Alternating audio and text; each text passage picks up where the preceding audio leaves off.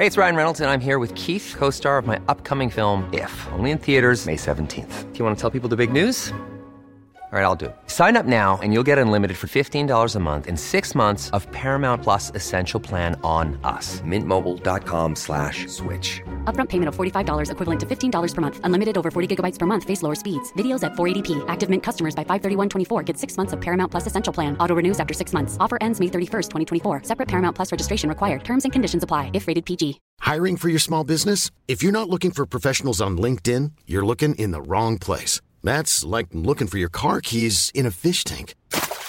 LinkedIn helps you hire professionals you can't find anywhere else, even those who aren't actively searching for a new job but might be open to the perfect role. In a given month, over seventy percent of LinkedIn users don't even visit other leading job sites. So start looking in the right place. With LinkedIn, you can hire professionals like a professional. Post your free job on linkedin dot com slash people today. Planning for your next trip? Elevate your travel style with Quince. Quince has all the jet-setting essentials you'll want for your next getaway, like European linen, premium luggage options, buttery soft Italian leather bags, and so much more. And it's all priced at fifty to eighty percent less than similar brands. Plus, Quince only works with factories that use safe and ethical manufacturing practices. Pack your bags with high-quality essentials you'll be wearing for vacations to come with Quince. Go to quince dot com slash trip for free shipping and three sixty-five day returns.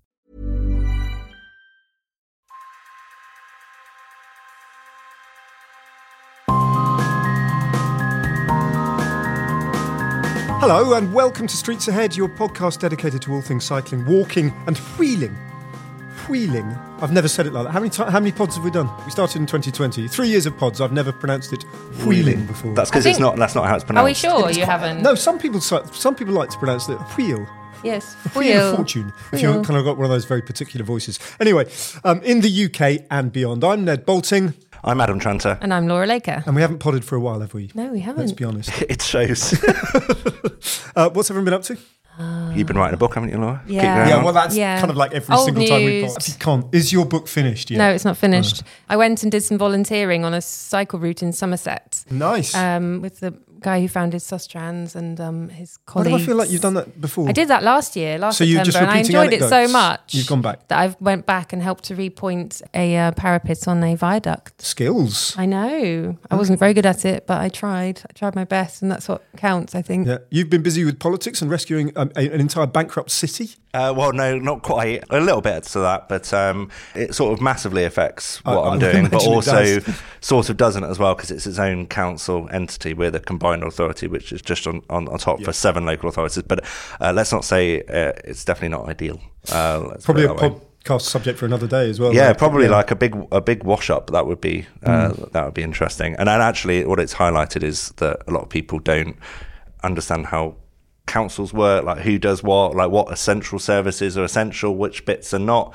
So it's all uh, yeah, it's all go. And I'd be, but I'm trying to sort of do other stuff as well. So I've been. Um, I went to an alpaca farm uh, as well, um, just to try and keep myself calm. Alpacas are very calming animals. Are so they? They're yeah. lovely. Are they? Fluffy, big eyes. They're really nice. In my mind, though, I kind of associate them a bit like with emus and things like Rod Hubbard. Well, llamas, llamas are violent. They're quite pecky and aggressive. But alpacas, though, aren't they? No, alpacas are super chill. Are they? Yeah, they're just oh. like sheep's long necks. Ah, sheep's Someone's going to write necks. in now and say they're not, no. but they're not. Because yeah, um, llamas yeah. are aggressive, you're right. Yeah. yeah. Like they use them as guard animals yeah. Oh, yeah. in places. I remember Not in the ocean, they don't. No. um, but I, and I've got two animals in my house. That yes, I've got two little kittens, perfect. what I got off Laura's mate and yeah, neighbour, who found a couple of kittens found behind a kittens. wheelie bin in the East End. And now they're yours. Now. Yeah. They're mine. Well, but, yeah. They're your liability. Mine. How much have they cost so far? Oh, That, honestly, that's another podcast story right there. Eek. It's not been cheap. But they're so sweet. They're very sweet. They're, they're very such sweet. lovely animals. And I got I got them on the day of the um, World Cup final, and England played and lost to... Spain. Thank you. I'd forgotten already. Final. The football final. commentator is forgotten. and, uh, and the little female kitten we met, we named Mary Earps after the uh, uh, England goalkeeper. Or yeah. Sweary Mary. Earps for short, yeah. And the other one's called Billy Bragg. Anyway, um, that's that's us. That's us. Um, but this time we've got two people, extra people, interesting people, um, who've started a movement here in the U K, joining us as guests, to try and inspire action on road danger, which is uh, uh, like this summer in particular, I think has become massively bumped up for all the wrong reasons up the kind of order of what everybody's should have been talking about and is talking about. So Safe Streets Now was born out of growing concerns over what campaigners have called an epidemic of speeding and red light jumping in Birmingham. Then over the summer, a tragic string of hit and run collisions galvanised those concerns. More voices have joined the call for action, and on the thirtieth of September, protests are planned in towns and cities across England to call for peace, space and justice on the roads. So with us are two guests, Mat MacDonald, who founded Better Streets for Birmingham earlier this year and is also the coordinator of Safe Streets Now, and Sarah Chaundler, a, vid- a video journalist who interviews fellow parents concerned about dangerous driving on Birmingham streets. Sarah, firstly, where did you first meet Mat, and how did how did your involvement in this whole thing sort of kick off and, and, and get going? So, I mean, Safer Streets was something that I was really interested in myself. I've got three children, three teenage children. When they were younger and I was doing the school run with, with with them in Birmingham, I was just, you know, so aware of the fact that we were walking to school along streets that were just felt so unsafe, you know. Um, and it's the kind of thing that you sort of get used to. And I think parents get used to this constant sense of cars speeding by you in very close proximity to your children. And we just accept it mm. as somehow that this is normal. We've grown to accept that this is normal. And I just started to sort of question, well, you know, is this is this normal? Is this how it should be? And I live in a part of Birmingham that, to all intents and purposes, is is a lovely, leafy part of Birmingham. So in no way is it, you know, the, the busiest, uh, most traffic-laden part of Birmingham. And so there had been several crashes around where I live, luckily late, late at night, so nobody was seriously injured. But one of them was just outside my daughter's secondary school, Queensbridge School, and uh, a car had gone straight into um, the pedestrian crossing and taken out the traffic lights, and I sort of was there quite early on in the scene, and um, yeah, I, I saw the aftermath. Luckily, as I say, nobody was killed. And then about two weeks after that, I was just sort of coming home past that spot and I saw somebody giving out leaflets and uh, basically campaigning, and that was Mat. And that was Mat, right. So I got off my bike because I'd cycled back. I'd actually just been filming some people on the A thirty-eight cycle route about something completely different. Anyway, I saw Mat and came and waved at him, and he waved back at me. So I um, went over to chat, and um, he was interesting and was telling me that what he was doing. So I um, I started interviewing him with my phone, and uh, that's really how we met, wasn't it, Mat? And, yeah, absolutely. Yeah. So what were you doing there, Mat? What was your uh, what, what landed you on the street handing out leaflets? Well, so I, yeah, it was it was a rather um, fortunate encounter with Sarah on that day, and I, I'm not sure I've ever told you this, Sarah, but I, I waved at you because I thought you were someone else. I, I get I that all the time. Everyone thinks they've met me before. It's my poor vision, which I'm in complete denial about. But I thought I thought you were someone else who was I was expecting to come, so I was I was waving at you, uh, uh, completely thinking thinking that. But um, what we were doing there was raising awareness of a small data study that we'd done the week before. So the location itself is just outside a secondary school, and this was where this collision had been, and and the, the vehicle I think had gone into some crash barriers, hadn't it? Um, there, there had been two actually. There had been on um, one oh, two, collision yeah. taking out a set of traffic lights, you know, costing good, the council goodness knows how much money to repair. That's another issue. And then there was another one that had taken out the crash barrier opposite the outside the secondary school. So all, you know, within the space of a couple of months. And when the schools are being kicked out, that area would have been absolutely teeming with children, and, and the consequences could have been, you know, incredibly bad. We had done a survey the week before. So we'd gone, the stall where I met Sarah was on, of a Friday afternoon at the time that the school was getting kicked out. Um, and we'd been there a week before at exactly the same time on a Friday. And we'd taken this sort of pocket radar device to measure the speed of traffic on the road that adjoins the school, which is a twenty mile an hour road. And what we'd found, we measured the speed of one hundred cars, and ninety-one of them, so ninety-one percent of, of the drivers were over the speed limit.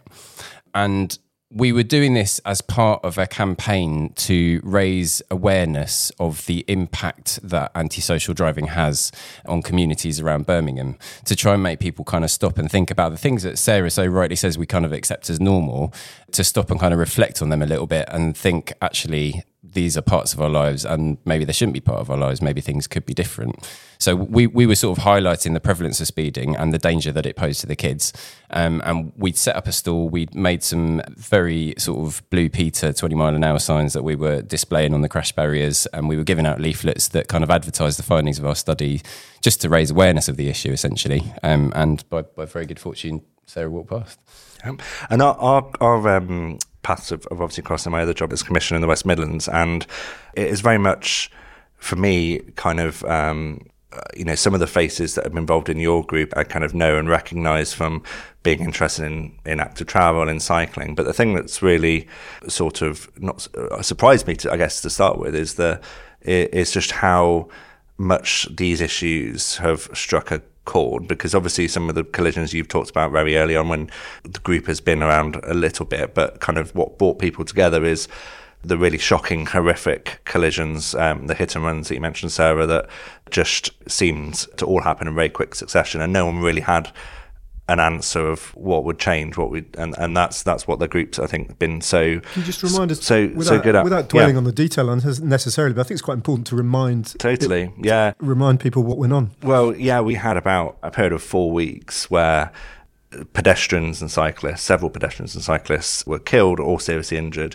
and what brought those incidents together as well, where they were in in areas, often quite deprived areas, where in motor cities like Birmingham, the kind of car is king. It's a seven-lane highway outside, and you know, a lad was crossing the road on his bike, a twelve-year-old, and the car driver has been arrested for suspicion of causing death by dangerous driving while under the influence of drugs.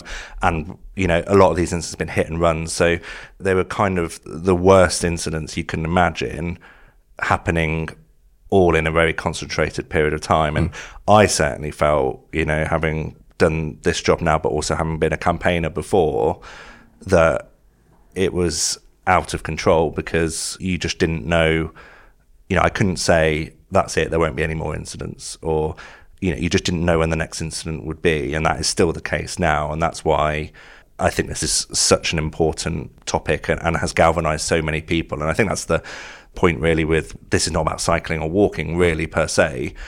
I've met lots of new people whose voices haven't been heard for so long and now all of a sudden have a voice because of this this movement. So I guess, Laura, you're, you're sort of, you've been reporting this as a journalist. I guess it feels to me that this has taken a notch up in terms of awareness on the Uh, yeah. agenda. Yeah, it does. And um, talking to you, Matt, for an article, talking to, I talked to both of you for an, for an article, and one thing that struck me is it just seems like, obviously this problem's been going on for a long time, but it seems like that, you know, the citizen science, the radar, the gun that you had and the stats that you had that you presented outside the school, and you were saying that other parents from different areas were getting in touch with you and saying that it's really bad in my area too, and that Sarah, you'd kind of separately started feeling frustrated about this and concerned for your children. And I don't know, perhaps it's become a sort of focus point and a way for people to be able to express this concern, where perhaps before separately they might have just been saying, gosh, that was a dangerous bit of driving, and then, well, what can we do?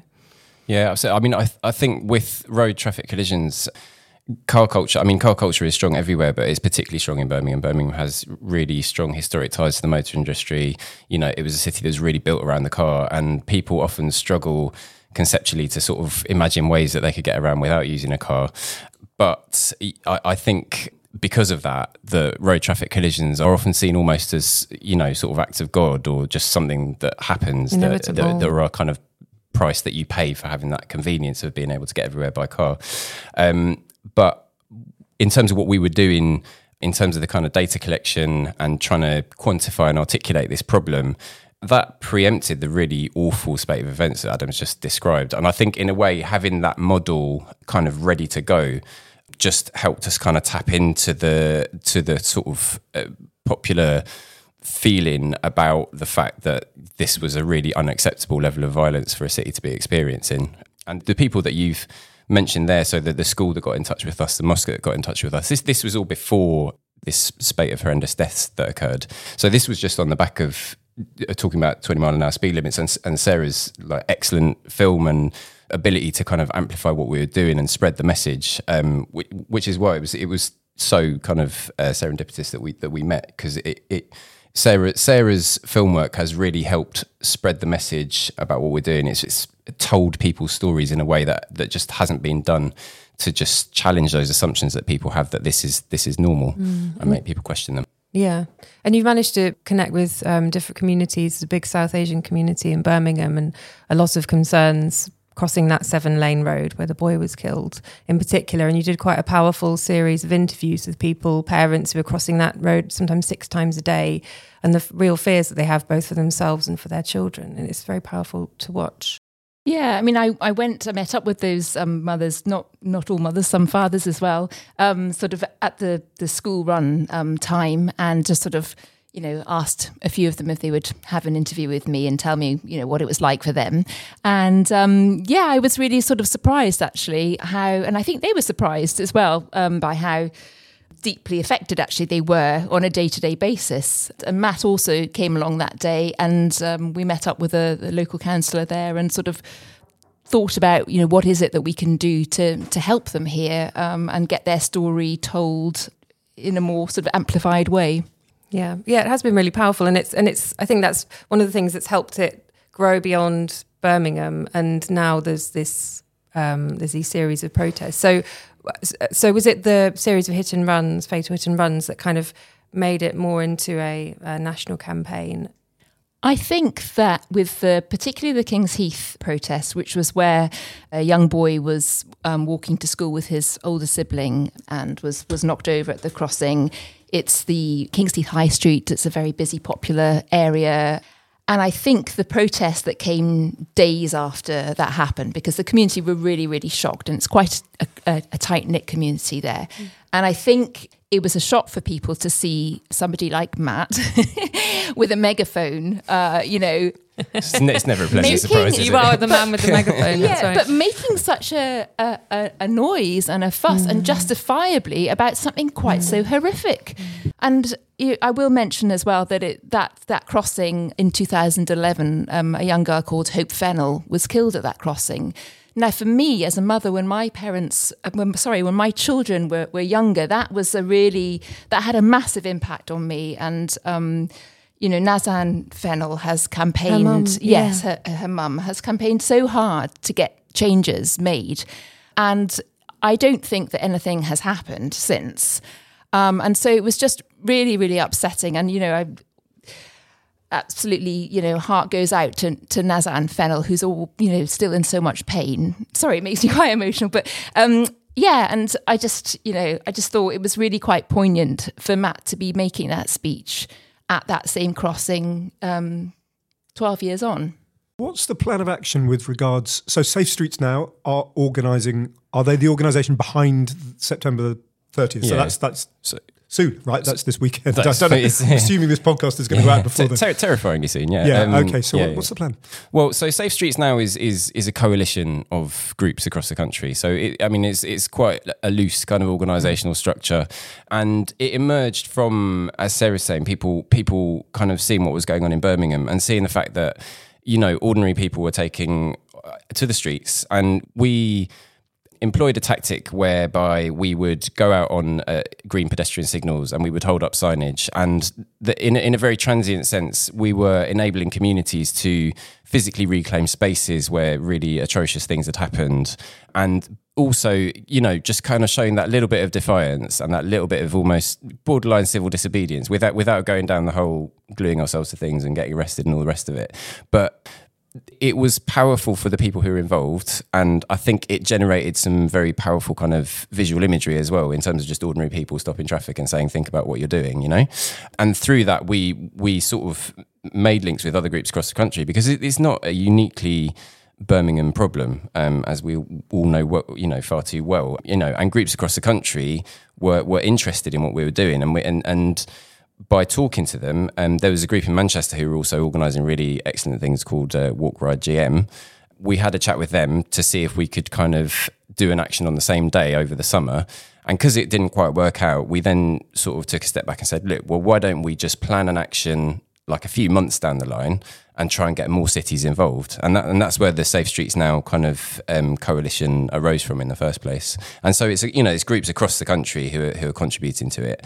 And we're hoping that by having this kind of disseminated action whereby people are standing up and saying, actually, no, we don't, we don't accept the level of fear that we have to live with. You know, we don't accept the fact that often there's no justice for the for the victims of road violence. We don't accept the fact that we don't have protected space to, to walk, uh, wheel and scoot around the areas where we live, that people stand up and listen. And the, the, the people who are kind of in power nationally will will sit up and listen, and, and you know, maybe we can get some messaging across to them in, in the way that we have started to manage to achieve to a small extent in Birmingham. And how would you, how would you say, I guess locally, what you started regionally and trying to carry that out nationally as well, you know, how do you feel it has been received? And, and uh, I guess for people listening, what kind of changes are, do you think are necessary? Like, I guess one point is, and I totally on board with getting it on the radar and the agenda, because this, this is a total societal blind spot. But yeah. mm-hmm. um, I, I, I, even I get, talked about at all? No, not really. Yeah, yeah. yeah. yeah. and, and um, people. It's a start. Yeah, and and we can go on about sentencing and all of the th- stuff that's sort of totally wrong in this in this in this space. But from your point of view, how do you think it was received locally? What are you hoping for the reception to be nationally, and what's the what are the changes that you would hope would come out of of movement like this? Well, I'll start and just say that your original idea with the Be Us for Better campaign was to start affecting drivers' behaviour. And I think that was sort of like the the idea, and maybe just by bringing people's attention to the fact, bringing the drivers who were being stopped in the traffic jams um, with, with our protests, that actually, you know, that they can change their behaviour, um, that perhaps, you know, touching your mobile phone is not such a great idea when you're, you know, you're... You should just be getting from A to B safely. You shouldn't be touching your mobile phone. And so by doing these campaigns, then I, I would hope that it would start to make people think and question. I mean, I'm a driver, and I, yeah, I, I'm actually far more aware of how I'm driving now that we've really started to talk about it. So that would be the first thing. Mm, mm. I think, so when when we started in the very first campaign back back outside Queensbridge School for the twenty mile an hour zone, on our B for Better demands, which I suppose are fairly generic, were, you know, better standards from drivers, better enforcement of traffic laws, and better space for pedestrians and cyclists. And in a way that, I mean, that hasn't really changed. Um, what we've developed through Safe Streets Now, because we've had time to kind of reflect on what safety means, is is these three notions of peace, space, and justice. So peace being, you know, that freedom from the fear that Sarah describes so well when you've got little kids and you you, you don't want to let go of their hands as you yeah. walk down the street, or you've got teenage kids and, and you you live in fear for what's going to happen when they're late home at night. Space in terms of having the ability to get around without a car safely. So, you know, by bike or scooter, like having that physical space that's set aside for you to do that. Um, and then justice is is along the theme of what happens to people who kind of perpetrate these awful, awful incidents on the roads because they have literally no respect for the responsibilities that driving entails. So, you know, we've we've seen a lot of really awful cases come to court where people have, several people have been killed because people have been speeding, you know, in three digits or drug driving or whatever. And most of the time, these guys are getting their licenses back eventually after doing some prison time. And what's really struck us as well is the fact that Um, a lot of the time, in fact, pr- pretty much most of the time, as far as we can tell, they're, they're getting their keys, or not necessarily their keys, but they're, they're not being deprived of their licenses um, immediately after the index offence. So yeah. unless you get remanded in custody, right, if you if you go and knock over a child and kill them, um, you go to a police station, within twenty-four hours, you will, you will be bailed unless you're being remanded. You, your licence is not suspended at that point. And these cases, we're seeing cases coming to court now in Birmingham that are related to incidents that have happened in twenty nineteen. So, you know, for for for, for four years, these guys will still have been out driving on the streets of Birmingham, most mm-hmm. likely. And and that that is just a, a real perversion of justice. So, come, I mean, coming back to your question about specific demands. So we've... There are so many things that need to change, right? And what we've done is we've kind of put forward these three themes, and we've hung we've hung specific demands on each one. We we sort of had a bit of groupthink about this and to decide. Our overarching position is there there is a long list of demands to be made in each one, but the, the ones that we've talked about within the sphere of justice are that the interim driving bans when people are arrested should be the norm, and that lifetime driving ban should be the norm for people who kill as a result of being deliberately irresponsible behind the wheel. In terms of peace, what we're talking about is the need to kind of regulate the automotive industry a bit better and for new cars to have speed limiters put on them, because there is no reason that a car that's on the street should be able to do one thirty, one forty miles an hour. Like, you know, if eighty, ninety miles an hour is, is, is definitely the fastest that a car should be going. I mean, too fast, obviously. But and then within within space, what we're calling for is a reinstatement of the active travel fund, because, you know, the cuts to the active travel fund that have happened just a few months ago, I believe, um, are, are going to have a really devastating impact on people's ability to walk and cycle safely. And, and people will probably, you know, there will be fatalities, there will be serious injuries that result.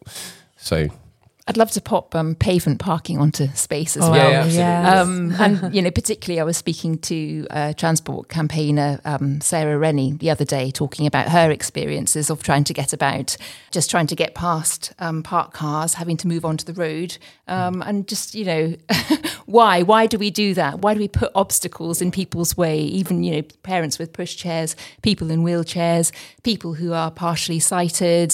Um, and yet we we force them to walk onto the road. And what kind of society does that? I think that's a really, um, I'm fascinated by the, the whole pavement parking legislation, um, because it, for me, it's like a, it's a, it's a sort of metaphor for uh, what we have to overcome. Because for listeners that don't know, you know, the government had a consultation on pavement parking, you know, whether they should ban it, whether they should introduce new rules or give councils new powers, et cetera. Someone was celebrating the a thousandth day since that consultation had closed, and the government have still not issued a response. And I find it just sort of fascinating because, you know, I, I read a Daily Express Express article that had a vote, uh, a reader vote on, and something like eighty percent of Daily Express readers are supportive of a pavement parking ban.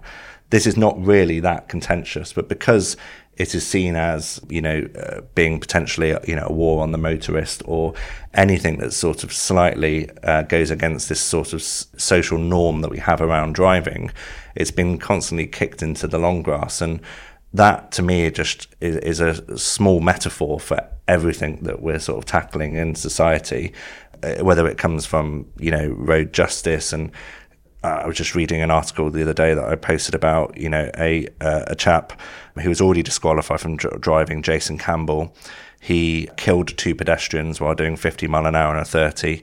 He fled the scene. He was inhaling nitrous oxide, the laughing, so-called laughing gas, and he will serve eight years and nine months, which is actually quite a it's it's, it's quite a significant sentence. I've seen much lighter sentences than that. You can have an ar- argument that killing two people while being negligent in that way, you know, the the, the new maximum is, is life for, for causing death by dangerous driving. But once he leaves prison, he'll only have a three-year driving ban. So he'll be he'll, he'll be able to take a he has to take an extended retest, yeah. um, but he will be able to drive again. And there are so many stories like that where people are killing people. They have a couple of years in prison and they're having a three-year driving ban. And uh, Uh, that just me tells me something about you know society what, and what I, kind of society we have. If I were in your shoes, if I was an activist, a lobbyist, you know, trying to achieve the, the grand and quite correct things that you are trying to achieve, the, the big shifts, I think I probably, Adam, you don't have to comment on this, but I think I would, I think I would give up on this government, because my suspicion is unless everyone's got it horribly wrong, they're not going to do a damn thing. And the smart, the smart thing would be to get yourselves down to the Labour Party conference and talk to the government that's going to come in and get them fully behind some of these big changes that you want to introduce.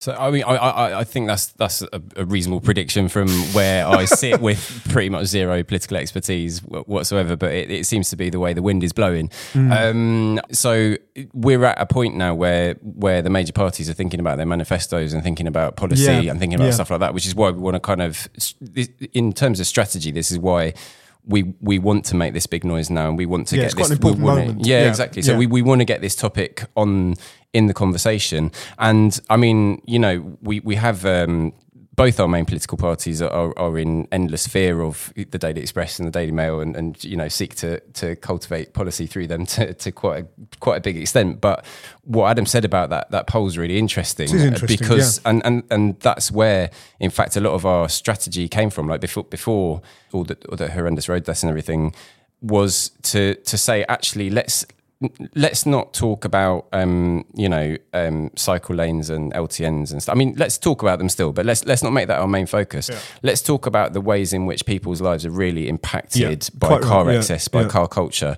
And you can see that even in communities where people would conventionally see the sorts of things that we talk about as abject nonsense, there's, a, there's you know, big support for um, having the ability to walk around the area where you live without having to squeeze past cars. There's big support for your children, obviously, to get to school without being killed. I mean, it goes yeah. without saying, right? Or to, you know, to, to have roads that are clear of people who are who are driving inconsiderately and dangerously because they're on the mobile phone or whatever. So we're trying to tap into those issues um, and get a bit more oomph behind our movement, and to to get a bit more leverage for what we think are, are the kind of answers to those problems. So we're we're looking the other way, you know, the other you're end in, of the telescope. You're also in quite a tricky space, aren't you, because of the way things have played out over the last year or so, in that as soon as you stand at a, tra- at a set of traffic lights and block the road, you've got to be very c- careful and clear about that messaging, haven't you? Because, you know, instinctively, Uh, um, an, an annoyed motorist just can look out the windscreen. What again? Yeah. You know, and and straight away mentally you'll be put in the same bracket as all their kind of bête noirs and the people who've been yeah. annoying them and them, you know, and garnering all this kind of condemnation in the mainstream media as well. So yeah. is that the smart tactic at this point? So, uh, is this something you discuss? I mean, and when you're actually doing it, what kind of obviously it is, I think. But, or, and when you're when you're on the street doing these kind of actions, genuinely, what kind of feedback do you get? What kind of sense of like, is this message getting through, or are you just antagonising people?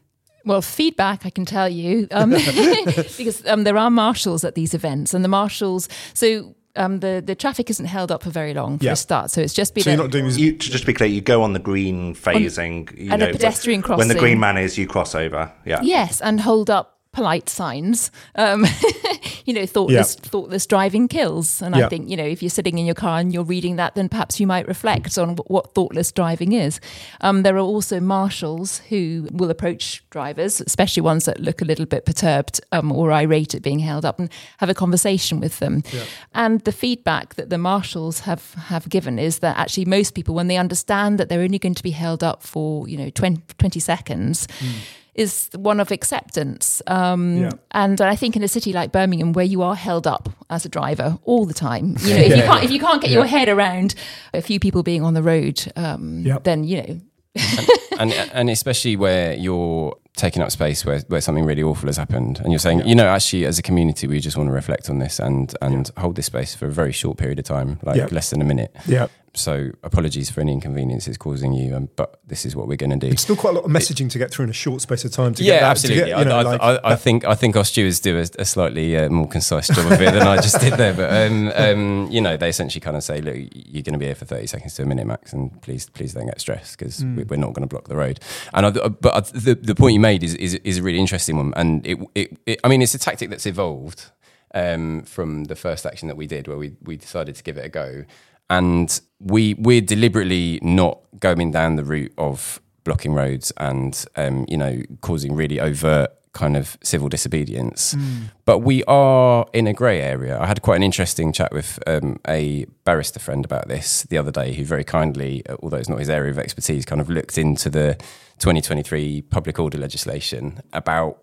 Um, so there is a there is a kind of sentence in it, which I won't remember word for word, but it's essentially like you... infrastructure should only be used for its designated purpose.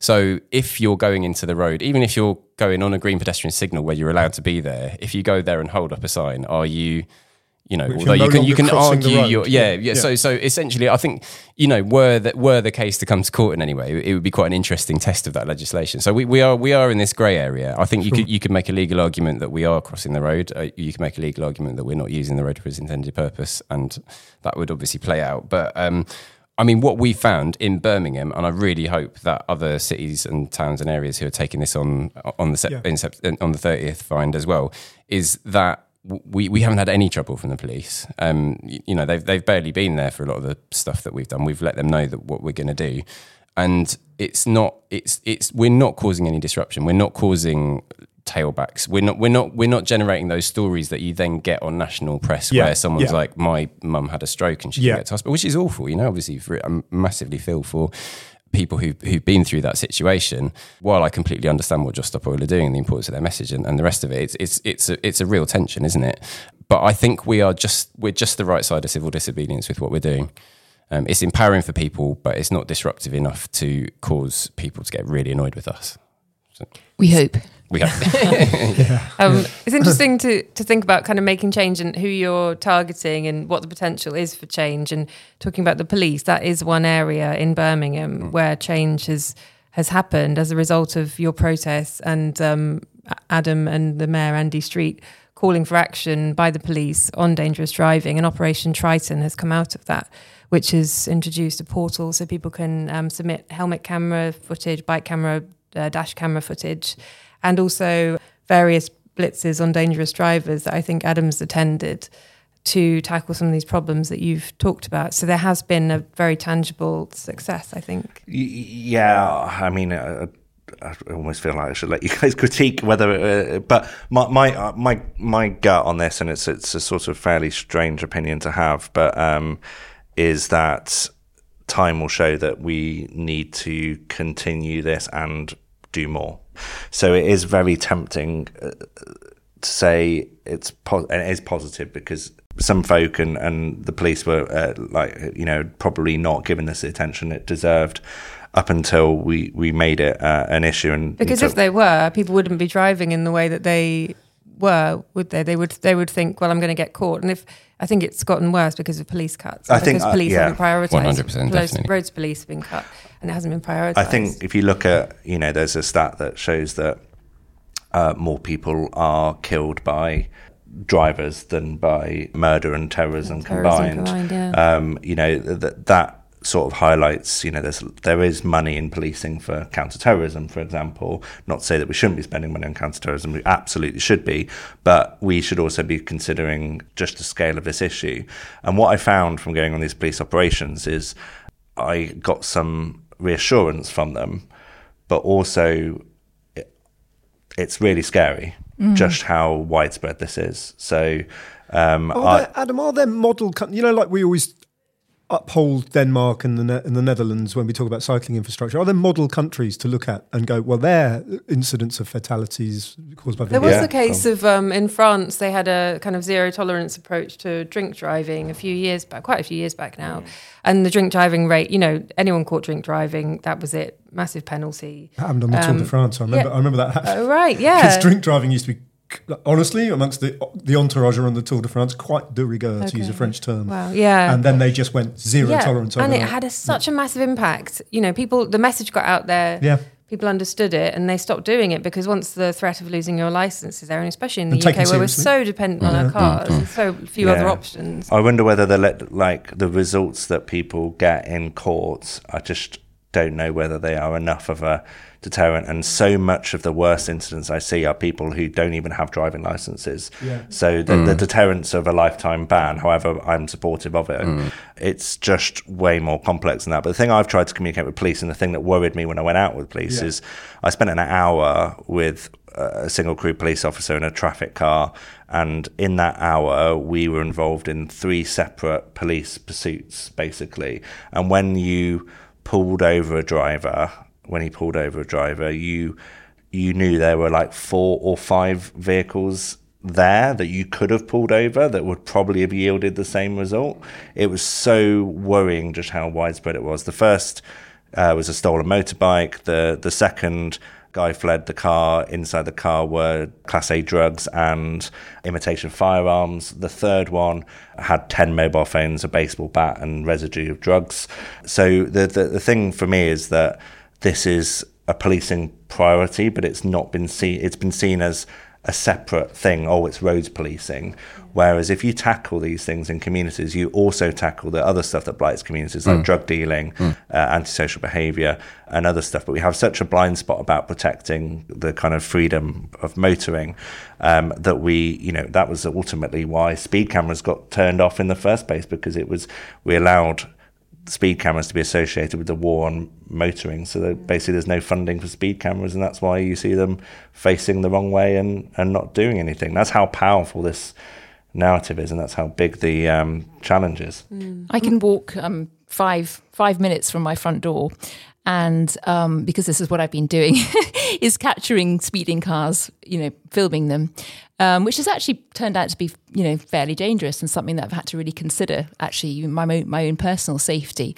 Um, the repercussions, just, the um, the repercussions from the drivers. Yes, so I can literally walk five minutes, wait on this nearby road or any given nearby road actually for a few minutes, and there will be a car going at fifty, sixty, seventy um, miles an hour, uh, you know, any night, give me any night of the week and I can do it.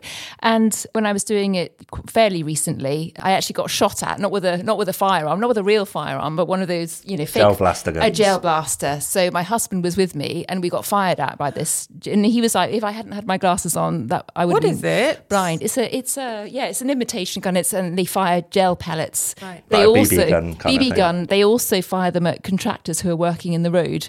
I mean, it's just it's just lawless, mm, you know, mm. absolutely lawless. And this is just happening, you know. Just, but I remind, reminded me of the clip that you guys did with B B C News, and they came and interviewed you. And yeah. as they were interviewing, they had to stop the interview because there was there was two guys racing their cars down the road outside no a, a school. Outside, they, outside they, the primary school, outside the, primary outside school. the secondary yeah. school, oh outside gosh. two schools, and it's just. I think it's just got to a point where drivers are these kind of drivers. I mean, there's, that's a separate class of driver, and mercifully, they're they're small in number, but they st- they're still quite widespread. Mm. You know, they just they just do it with impunity because nobody and nothing has stopped them. Um, and then, so those drivers are not going to be susceptible to your messaging, right? Yeah, I They're, think so. You're not going to get through that. But they might be susceptible to enforcement. So, that, so that's, yeah. separate, that's, that's yeah. where it comes down to funding for roads police and a different... Yeah. A different, you know, I mean, so- I, I wouldn't like to completely give up on anyone in all of this. I think, you know, people can. Uh, yep. It's it's easy to demonize people, yep. and it's easy to kind of go, you know, these these guys. I mean, because they are, they you know, the things they do are awful. They, you know, people huffing nitrous and doing seventy and twenty mile an hour areas and knocking over kids. I mean, it's diabolical. But um, they're all in, but they are all individuals within, yeah. Individual. Well, it's not. They all have communities. They all yeah, have family. They, yeah. all, yeah. you know. I, I I think it speaks to like just a, a wider kind of disintegration of the social fabric that people should feel. You know, that that complete lack of concern for yeah. their fellow human beings, that they feel enabled to do that. And, and I think... Yeah. yeah. And also, I think people don't always realise how bad things could be if, if something goes wrong in that situation. I was talking to a guy who's a experienced motorbiker, and he said that um, he was turning right at a junction and um, off of a main road, and someone undertook him to turn right also, and she hit him, and he went up in the air... and he broke something, I can't remember what, but it was bad. And mm. she was so shocked at what had happened. She was just, in her mind, she was just trying to get past him, just trying to nip past. And all she could see was that kind of gap mm. Mm. and had totally forgotten. And I think it's made me think, since talking to him about this, I just, I think a lot of people just don't, just purely don't realise. Yeah. I think if, if we, if, you know, I don't know, remember those advertising campaigns, if you could, you know, if yeah. you could just make me stop, stop and think, actually... there's a real person there. The consequences could be horrific. This is what I, this this is um, exactly what I think as well. In terms of like the enforcement is really important, and the enforcement is how we deal with this problem immediately. And um, you know the, these guys need to be pulled off the road, man, because they they they're causing immense amounts of danger to everyone in our communities. But The, the the longer term objective here is educating people and and making people care and making because you know. Um, Like you said, when you're behind the wheel of a car, it's really it's really hard to appreciate what your actions feel like to someone who's outside the car. Yeah, you're detached you know? from your immediate yeah. environment. And you the new cars yeah. are even worse, right? They they yeah. make you feel like you're in a bubble that's... Yeah. In, you can't even hear the outside yeah. world, and you can suddenly look at your speedo and your, you know, particularly on a, and, and this is the other thing about infrastructure as well, because Birmingham has a lot of big roads, and when on the very few occasions that I do drive, if I'm if I'm driving along one of the big roads where it's sort of two lanes either side, I, c- I can look down at my speedo and suddenly realise I'm you know I'm, I'm speeding. I didn't mm. not intentionally, not thinking about it. It's just the road speed. Is sort of inviting you mm. to travel at that speed. So uh, you know, uh, like so much of this is about making people aware, and uh, but. In terms of what's worked previously via public health messaging and stuff, you know, um, back in the day, there was really good stuff around seatbelts, really good stuff around drink driving and, and you know, big nationally funded campaigns true, true. that made people aware. And I think that's a really important element of this. I'm not to detract from what the police do. I mean, they do an amazing job, as Adam says, in really difficult circumstances. I'm so glad that they've been out there. And, and in terms of feeding back to you specifically, like the the improvements to third-party reporting, so the portals whereby people can submit dash cam footage or, or helmet footage, have been really well received. And people people are like, you know, people on our groups are, are delighted by the results that they're now getting, whereas previously they were just sending these things out into the ether. So so these things are making a difference. But if, if we want to tackle this in the long run, if we if we want to get to where places like Helsinki and Oslo are, where they've achieved Vision Zero, where no one dies under the wheel of a car, which is a perfectly attainable objective, we need to be thinking about education as well, and we need to be thinking about bringing everyone along with us, and, and not just like demonising a section of people saying they're beyond hope, you know? I mean, maybe some people are, but not all of them. Yeah, fair, fair, fair point. Fair point about the two campaigns as well, and from the historical campaigns that you can learn from, I mm. guess, yeah. Talking of historical campaigns, I guess, I, I can't not think, and, and this may be an unfair comparison because of its weighty success and the pressure that would put you under, but but I can't help but think the the similarities between the people involved in these campaigns are ultimately parents, often uh, mothers, uh, with the the Stop the Kindermoord um, campaign in the Netherlands in the seventies. Stop the Child Murder is the translation, and they did uh, you know they did fight in similar ways. They probably stretch some of the civil disobedience, you know, different different country, long time ago, different rules. They definitely put um, yeah. barriers in the road. They, that they, famous yeah. footage of the driver getting out, taking Which the barrier away. Which decade was this? nineteen seventies. Yeah. yeah. So obviously, you know, I think you've had fifty years of, of motor dominance take hold since then. Mm. You're fighting a much harder fight. But do you ever look at those campaigns and, and, and think, you know, this is what we need, this is what, what we should be doing, this is what we are doing? Because it, to me, it feels like this is the closest the the, the, the campaign action you have on, on the Saturday on the on the thirtieth. Sorry, it's the closest I've probably ever seen to this kind of coordination. I mean, I hadn't heard of Stop the Kindermord until probably earlier on this year, and then when I sort of started to to look into it, I thought, oh, that's interesting. Uh, that's why it's so you know cycle friendly in the Netherlands and um, also in, in Sweden and Scandinavian countries generally. And so, and I think possibly just at a sort of subconscious level, I guess we'd already tapped into the fact that, uh, and I suppose that's why I was only interviewing parents. I wasn't interviewing the politicians that were, you know, possibly pushing themselves forwards to be interviewed, just the parents, just to get the voices heard, just so that politicians and people who have the power to change things can actually hear that actually this is something that people are interested in and care about, and, you know, listen to them and, you know, let's do something about it. Oh, I think, as as you said, um, Adam, it is a massive comparison and uh, no pressure whatsoever there. Yeah. Um, you know, um, obviously Stop, Stop the Kindermord was, was a transformative campaign, and um, obviously had its roots, as some of our campaigning does, in, in, in the tragic death of um, of its of its founder's six-year-old daughter, um, who was oh, killed, right? killed by a drunk that... driver. I believe so. But yeah. Right. Got, yeah. He was a, he was a journalist. Yeah, yeah, yeah, yeah. Mm. Um, so, I mean, yeah, I, you know, there, there, there are parallels, and obviously to be mentioned in the same breath of them as them is is is a, is a big honour for our campaign. I think we'll have to wait to see what happens. You know, we, we we're as you said, we're fighting a very different battle. There's forty point eight million cars on the streets of the U K now, and it was a lot less in the in the nineteen seventies. You know, it was a much more liberal country. Um, And also, to be fair and accurate, you know, the, the actual death rates were much, much higher back then, because, you know, in the seventies, this is before we'd had all these kind of interventions, such as uh, developments in automotive engineering, public health campaigns and things that, you know, there, there have been a lot of really good people who've made improving the safety on our roads their life's work in different guises. And between them, they've saved thousands of lives. There's no, there's no doubt about that. But what we're saying is that we don't still accept that, you know, one thousand seven hundred people should die a year in the U K when there are places in the world where no one dies, you know, that w- we need to aim higher and be better and, and create safer streets for all of us, um, because it, it will be to everyone's benefit ultimately. Well, listen, I mean, if there's a little, feel bad closing this off before we give you an opportunity to, for a call to arms, I guess. Like, uh, you know, there'll be people hopefully downloading and listening to this with twenty-four hours to go until the big day on Saturday. Is there a way, you know, latecomers can get involved, and how would they find out where stuff is going yeah, on? Yeah, absolutely. So our website, w w w dot safe streets now dot co dot u k, mm. um, has a list of, I believe it's fifteen now, I think. Oh God, yes, sort of losing I think count. thirteen towns and cities. Are, Possibly yeah. fifteen locations. fifteen yeah. locations. So there are fifteen locations where actions are happening across the country. obviously, as you said, twenty-four hours to go. It's a, it's a bit late to organise any further ones at this uh, late stage. So but please, people can get along. People can get along. We're we're we're yeah. in all the you know most of the major cities in England. We're in Wales as well. So w- this this movement is spread. It's across the country. Go to our website, find find the action nearest you, and come along and join in. And um, together at midday, we're going to have a minute's silence um, to honour all the victims of road violence across the U K. And I think that's going to send a really, really powerful message to those in charge. Good luck with that. Thanks very much uh, for coming along. And uh, it's the first day of many, right? That you'll there'll be further events organised. So yeah, absolutely. Keep, keep, we, we're we're going to keep this pressure up. You know, w- when we kept the pressure up in Birmingham, we started getting seats at tables with people, and people yeah. wanted to hear what you know what our ideas were for change. And as Adam said, some of those changes are happening now. There's no reason we can't achieve this on a national scale.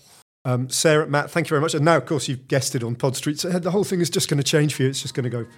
It's viral. It's going to go. to I've got my shades. Got my shades ready for when I leave the building. Thanks very much to Adam and Laura as well. You've been listening to Streets Ahead. Our editor has been Claire Mansell. Let us know what you think at Pod Streets Ahead. Rate and review us. Share the podcast with anyone you think might enjoy it. Bye. Bye. Bye.